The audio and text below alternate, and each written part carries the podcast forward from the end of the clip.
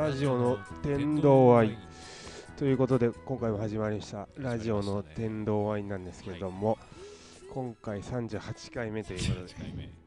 今回も あいにくの雨ですからね。行きたいと思います。はい。本日はね節分ということで。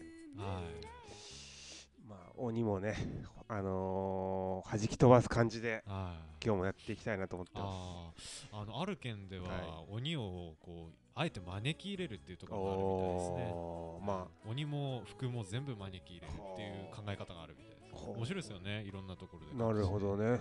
電気グループもね鬼の日でキビとか言ってねいろんなはい。鬼もねいろんな鬼もいるし鬼に対するいろんな捉え方もあると。あー。いうことですグローバルに行きたいですね。グローバルで。ということでねはい。鬼もさることながらはい。本日のテーマはテーマは恋ということで、はいまあ、なぜ恋のかっていうとそうあのー2月の大イベントですよね。14日のね、はい。バレンタインデーがあると。まあそういったはい。関連も含めて恋というものをテーマにね本日行っていきたいと思います、はい。じゃあもう初っ端曲いっちゃいます。行きましょうか。えっ、ー、とねニューオーダーのええーとーニューオーダー持ってるんですか？ラブ。えー、イジララ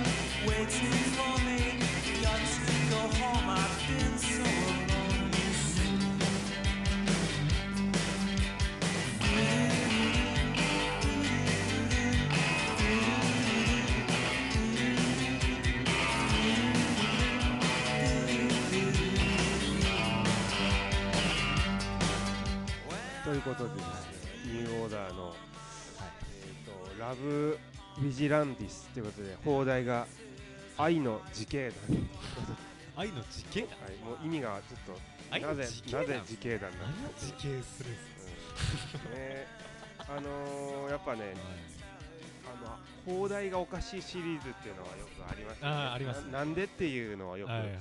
ありますけどこれもまあその中の一つっていう風に捉えられるんじゃないのかなと思ああなるほどなるほってます。まあこのアルバムがえっ、と4枚目の「ローライフ」っていうやつで。どはい。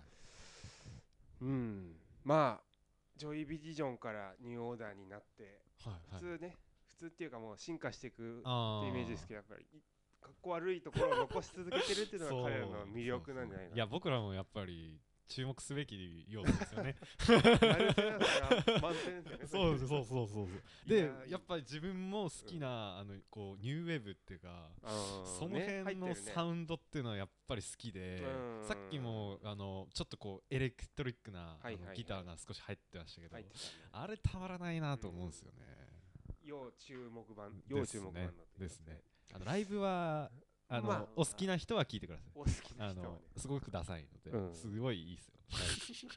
ということで、おはい。次のはい、ついですか？いいっすよ次はですね、えー、っと、私の敬愛する YMO のうん出までしたねまたもうこれしかないっすよ。はい君に胸キュンです。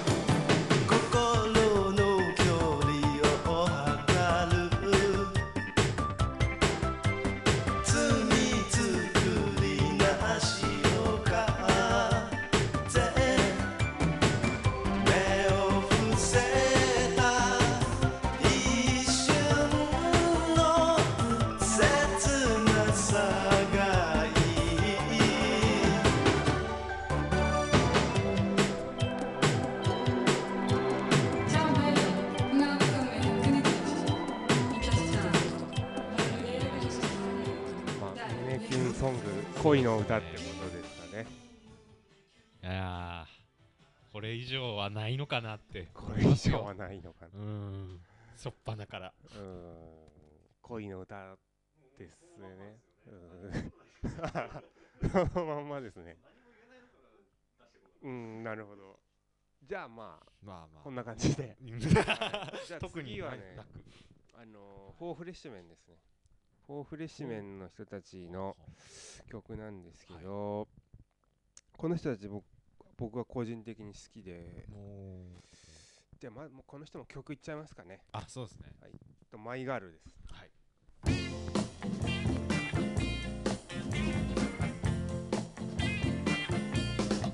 Say I've got sunshine on a cloudy day.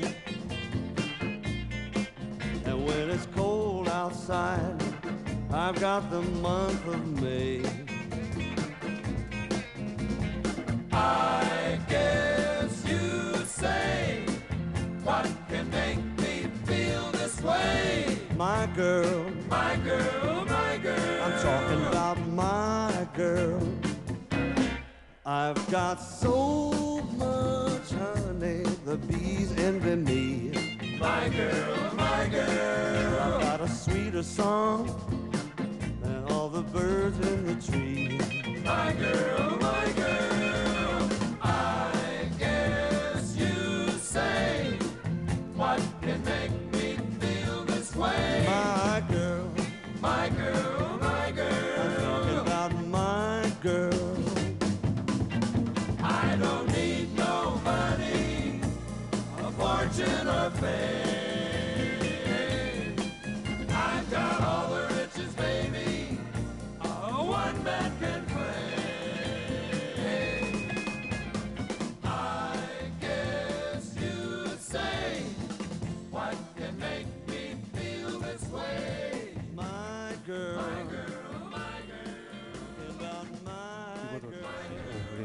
マイガールということで、Today's Tomorrow というアルバムなんですけど、あのー、まあ、マイガールっていうことでね、なんかジャケットすごいですね。うん、なんかどうねいうど状態？うん。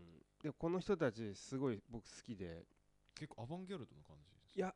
そうでもないですか？あのーロックですね、えーロッロッククなんだけどなんつうの？ジャケジャケットがなんかジャケット印象はすごい。うん。ロックというよりはなんかこうポップな、ちょっとニューウェーブ感もあるような。うん、でもこの人たちのこのちょっと線が細いんだけどこのなんかこう自分のツボをうまくついてくるこのドラムの弱さの感じとかでもアレンジはめちゃくちゃさえ渡っていてなおかつ主張が強すぎないっていうのですごく聴きやすくて愛情版でかつ恋の歌舞いがあるっていうことでぴったりなんじゃないかなっていうことで選びました。ということで次の曲をはい。もちろん。早見優です。か。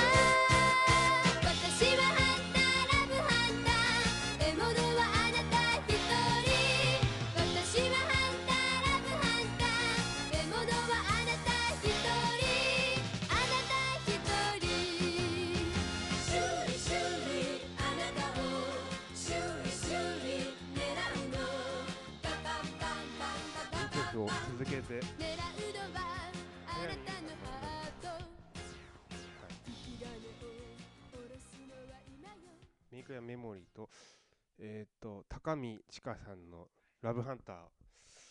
連続でね。この高見千佳さんこの黄色いジャケットでね、はい。この70年代アイドル。満載の感じで。なブロマイドって感じですブロマイド感じ。結構なんか何もあのージャケ買いしたんですけどこれ。大当たりって感じで。あなんかフォントの入れ方もいいですね。本当の入れ方いいんだよ。曲が、うん。早見優あじゃない。違うわ。えーっとこの田中千佳。田中千佳さんがうん。手を振って高見千佳。うん。あの放物線に描いた。うん。ね。差し色の水色もなかなか黄色のジャケットなんですよ。うん。真っ黄色でね。っっていうことでまあ今回ね恋ということでやってきてますが今回そあのここら辺で新しいコーナーをねえー、とやっていきたいと思います。それをね、えーカレーライスえー、熊沢クーラーのはい。やるせない話ということであのーどういったものかと言いますと、はい。えーとですねまあリスナーの方からはい。やるせない話っていうものを聞いてですね、それを私がメールやあの口頭でかい、あのー聞いたものをこちらのラジオで皆さんに紹介していくと。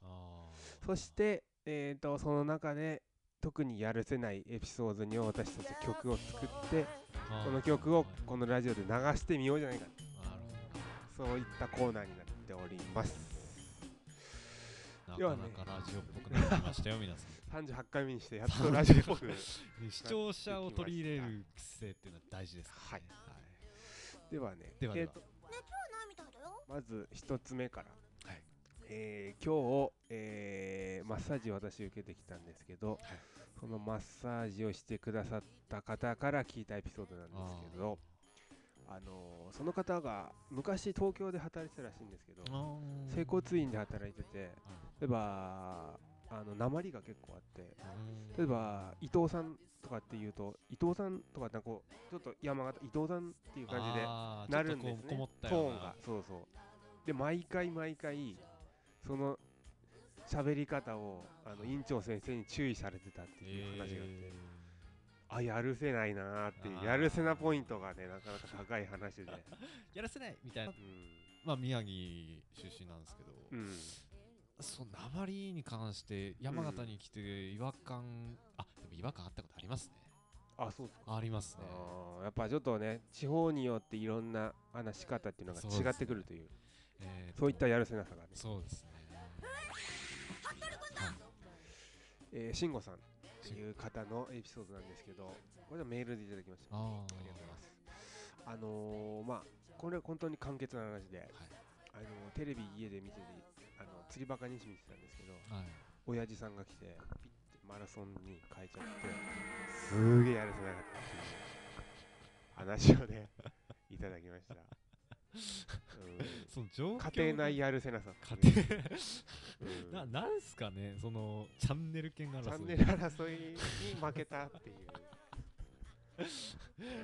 しょうもない。しょうもないんですよね。で、その、えっ、とエピソードを受けて私たちがあのラフレックさんであったビートメイク研究会っていうところにはい。我々参加しまして、それを、まあ、ネタに、はい。えっ、と、スリバカ日誌の曲と、えっ、と、それと、まあ、今回の、なんか、オナニーマシンっていうバンドいるんですけど、猪間さんっていう人が亡くなって、その人の酒シャシャウトと、あと、そのロ、えー、とビートメイク研究会のお題であったロッド・スチュワートの曲をサンプリングしたものと、3つ入った曲をね、ちょっとかけさせてもらおうかなと思います。すねじゃあ、かけてみま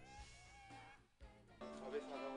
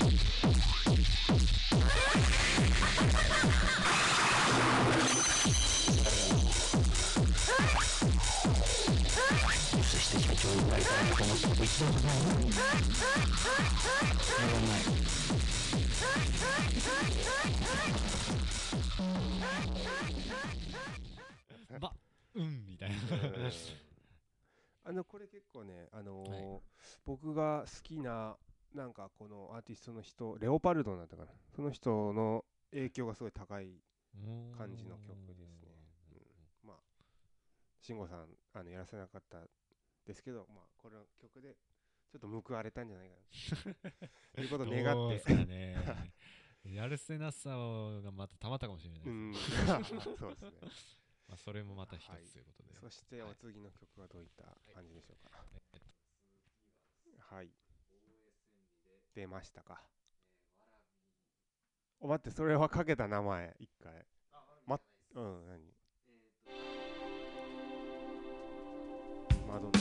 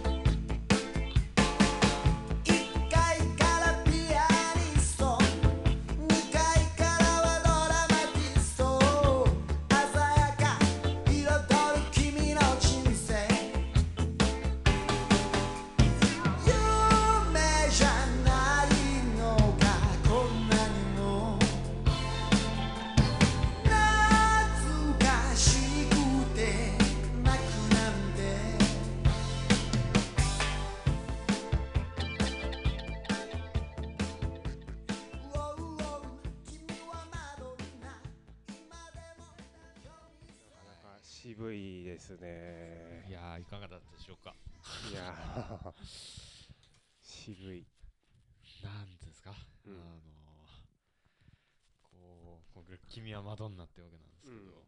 やっぱ手に届かないような感覚みたいなうわからん。んああ高根の花ですかね。それもまた恋なんではないかな、うーんなるほどね。マドンナってやっぱそういうことじゃないですか。学生時代の可愛いあ女の子みたいなだったりするんですかね。ね。なるほどね。いい選挙がありがとうございます。いやいや。大好きね。おなじみ OSN にて。まあまあそうですね。いいですね。レパートリーの中でも なるほでは次は、どはい。えーっとね私これねえーっと2018年のはい。私の10枚に入ったすごい大好きなコンピレーションなんですけど。うん。えっ、とまあこれの中のはい。その中でも特に好きな曲があのレッツラブっていうレスカっていう人の曲で、はい。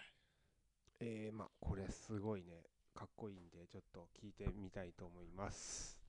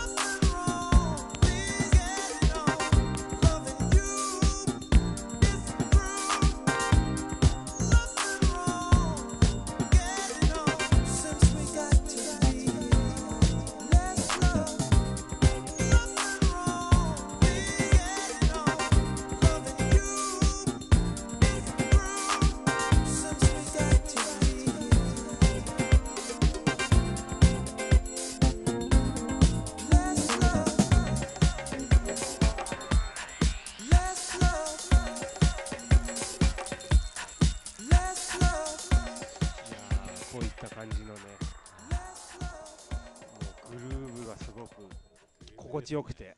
本当にグルーブって感じ、うん最高にかっこいいベねースの使い方がうん。やっぱり弾ける人のベースっていうのは美しいですね。美しい。これ岩手にあるサウンドチャンネルっていうところでね結構ちょっと割引で買ったんですけどジャケットもね、えーいいですごくね。かっこよくてね。写真一枚う。うんキッチンのジャケットで、しかもこれななんでしたっけ？うん。あの抽象画のあれですよね。あーあれね。の棚うんあのー棚ってところね。俺もなんか画集買ったけど覚えてない名前,、な名前が複雑すぎて。あと、うん。ちゃんとゴミ箱にもビニール袋かぶせてるっていう点も 注目すべき点じゃない自分好きなのその横にあるあのなんなんですか？ガスコンロ。ガスコンロのね。しかもオーブン付きってはいはい。レトロなやつでいいですね、うん。あとこの取っ手のところがオレンジっていうね。はいはいはい。いいです。つまみのね。はいいやいいな。最高のジャケットです。センスが感じますね。いいですねこいやでは次私、えーマイケル・ジャクソンと,、れうん。あとポール・マッカートニーの、うん。えーデュエットソングでうんうん「えー、と Girls is Mine」って曲です。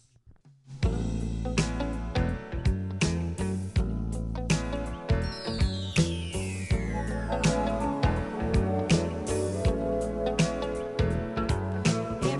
she walks right in my dreams since I met her from the start.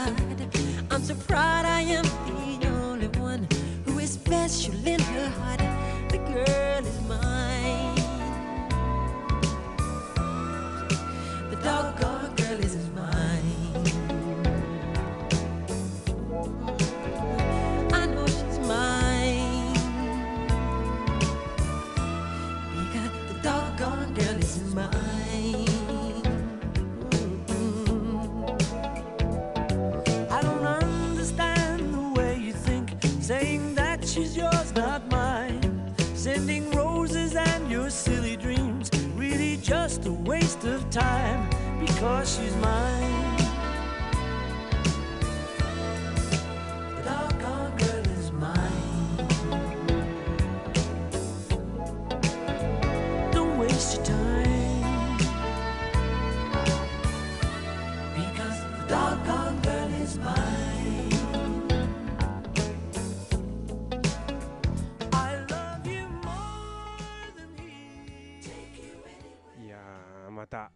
気持ちのいいですねまたこの。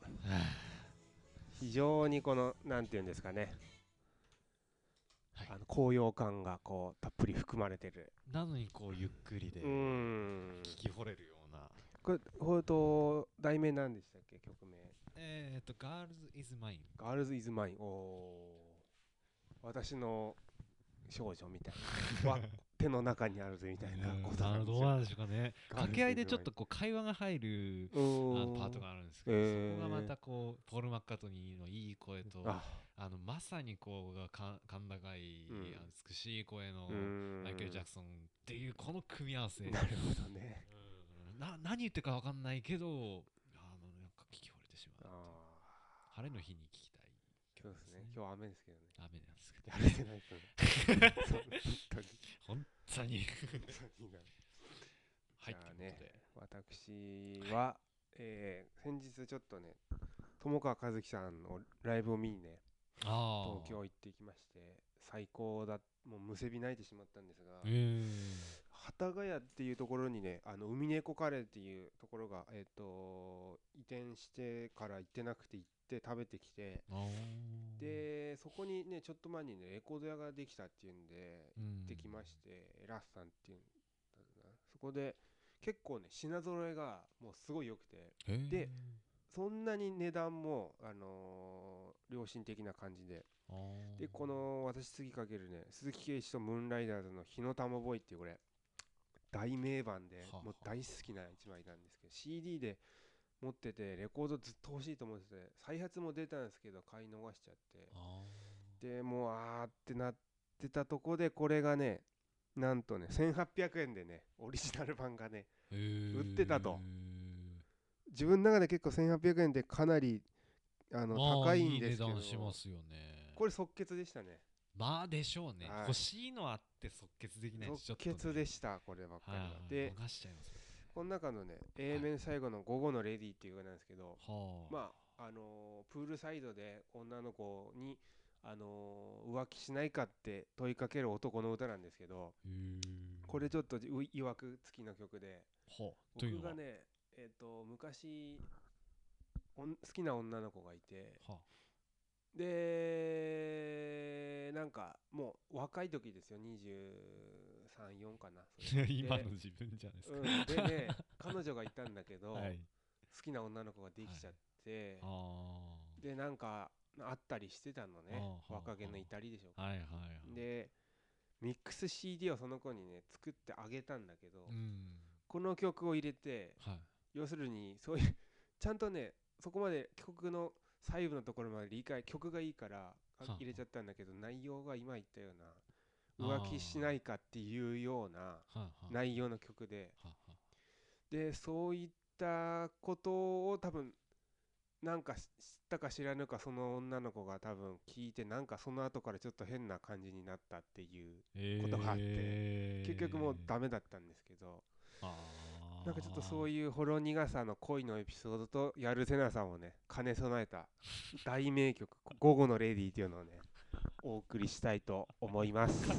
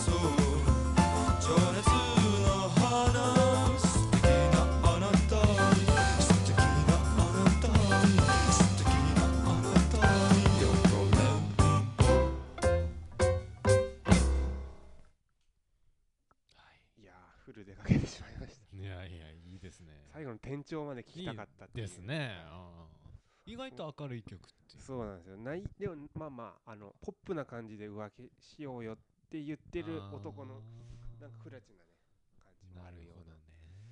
このアレンジとこの空気圭一さんの声のちょっときもあえてああいう風なうーんとか言ってる感じも僕はねたまらないです。なるほどなるほど。こんな感じでした。では次どういった感じでしょうか？さ、えー先ほどの、まあ、エピソードを聞いた上でやっぱり別れっていうのはうん。やるせないものですね、はい。だけどそれにこうしがみつくといううーん。いつ甘い海でさよならだけは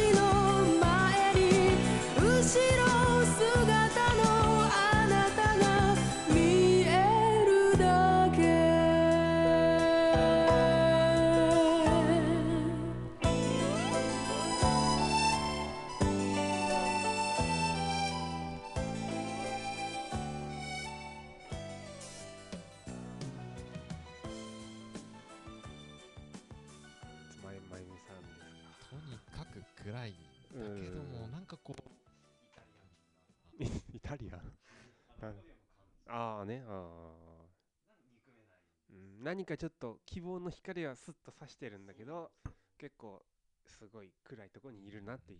イタリアというかパリうんあそうかな。どっちか言うとそうかな。うんなるほどね。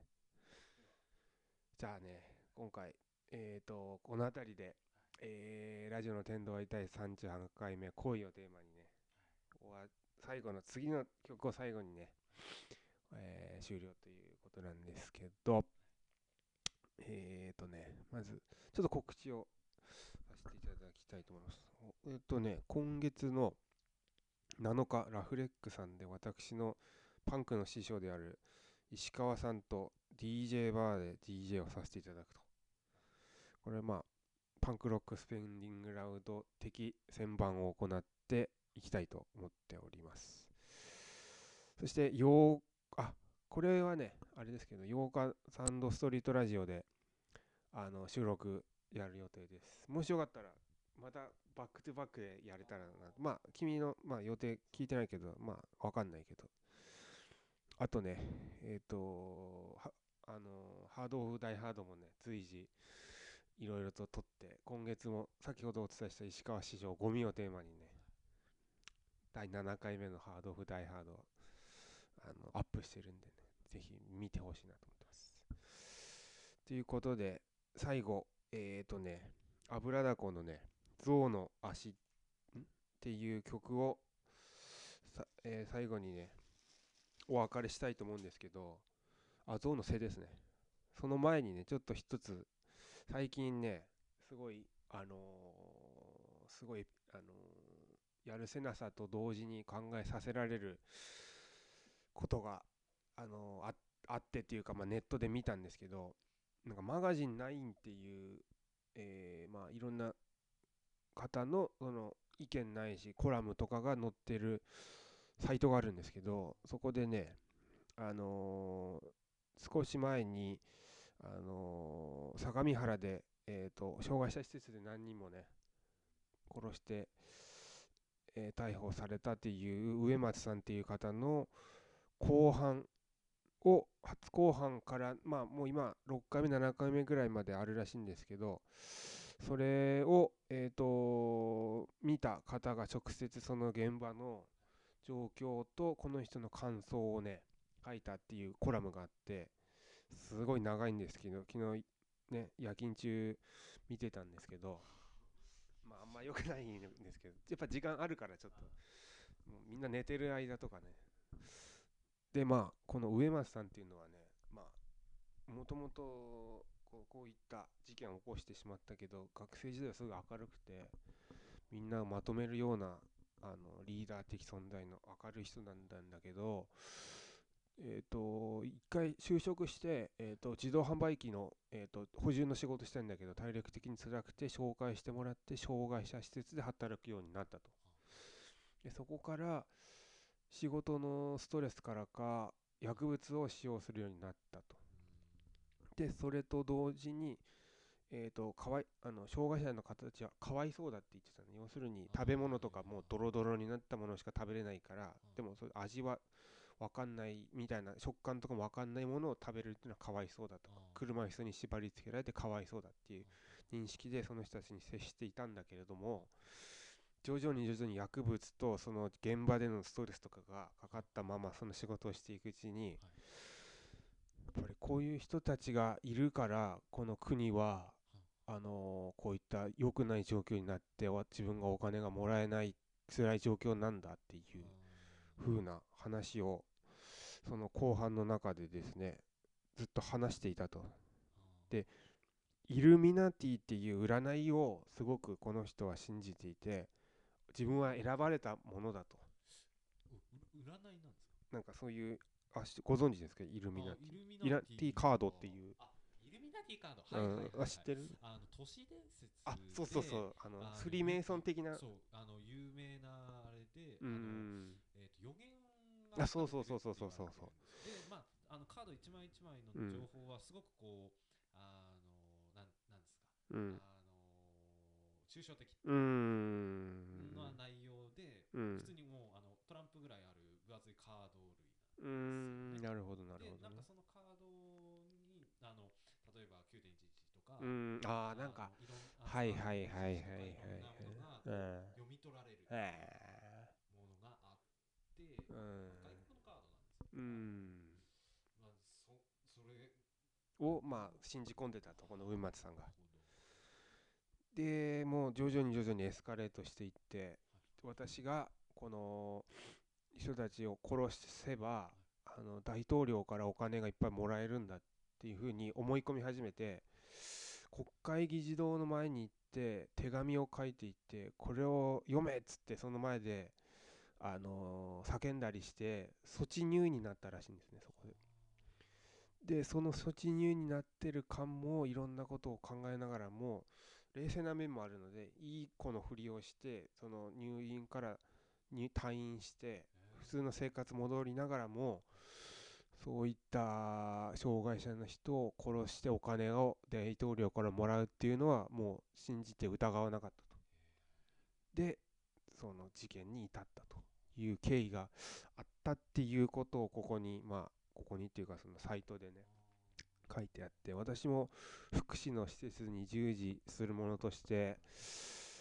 正直ねそういった感情を抱く職員職員というか抱くのはあのもちろん人間ですからあるのは分かるんだけどやっぱり実際に行動に移してしまうっていうところでやっぱりその薬物っていうのがその手助けをしたっていうのもあるにしもかかわらずまあななんていうか僕自身もそういったところよりも手手助けになるっていうことの喜びっていうものもあって仕事頑張ってる人に対して失礼なんじゃないのかなっていうのは僕がね思ったと同時に私たちやるせなつつってやってますけどこの次かけるねさっき言った油だこの象の背っていうのは象がねあの踏み潰してあのみんなぶっ壊してあげたいっていう曲なんだけど今回のね恋っていうテーマもそうだけれども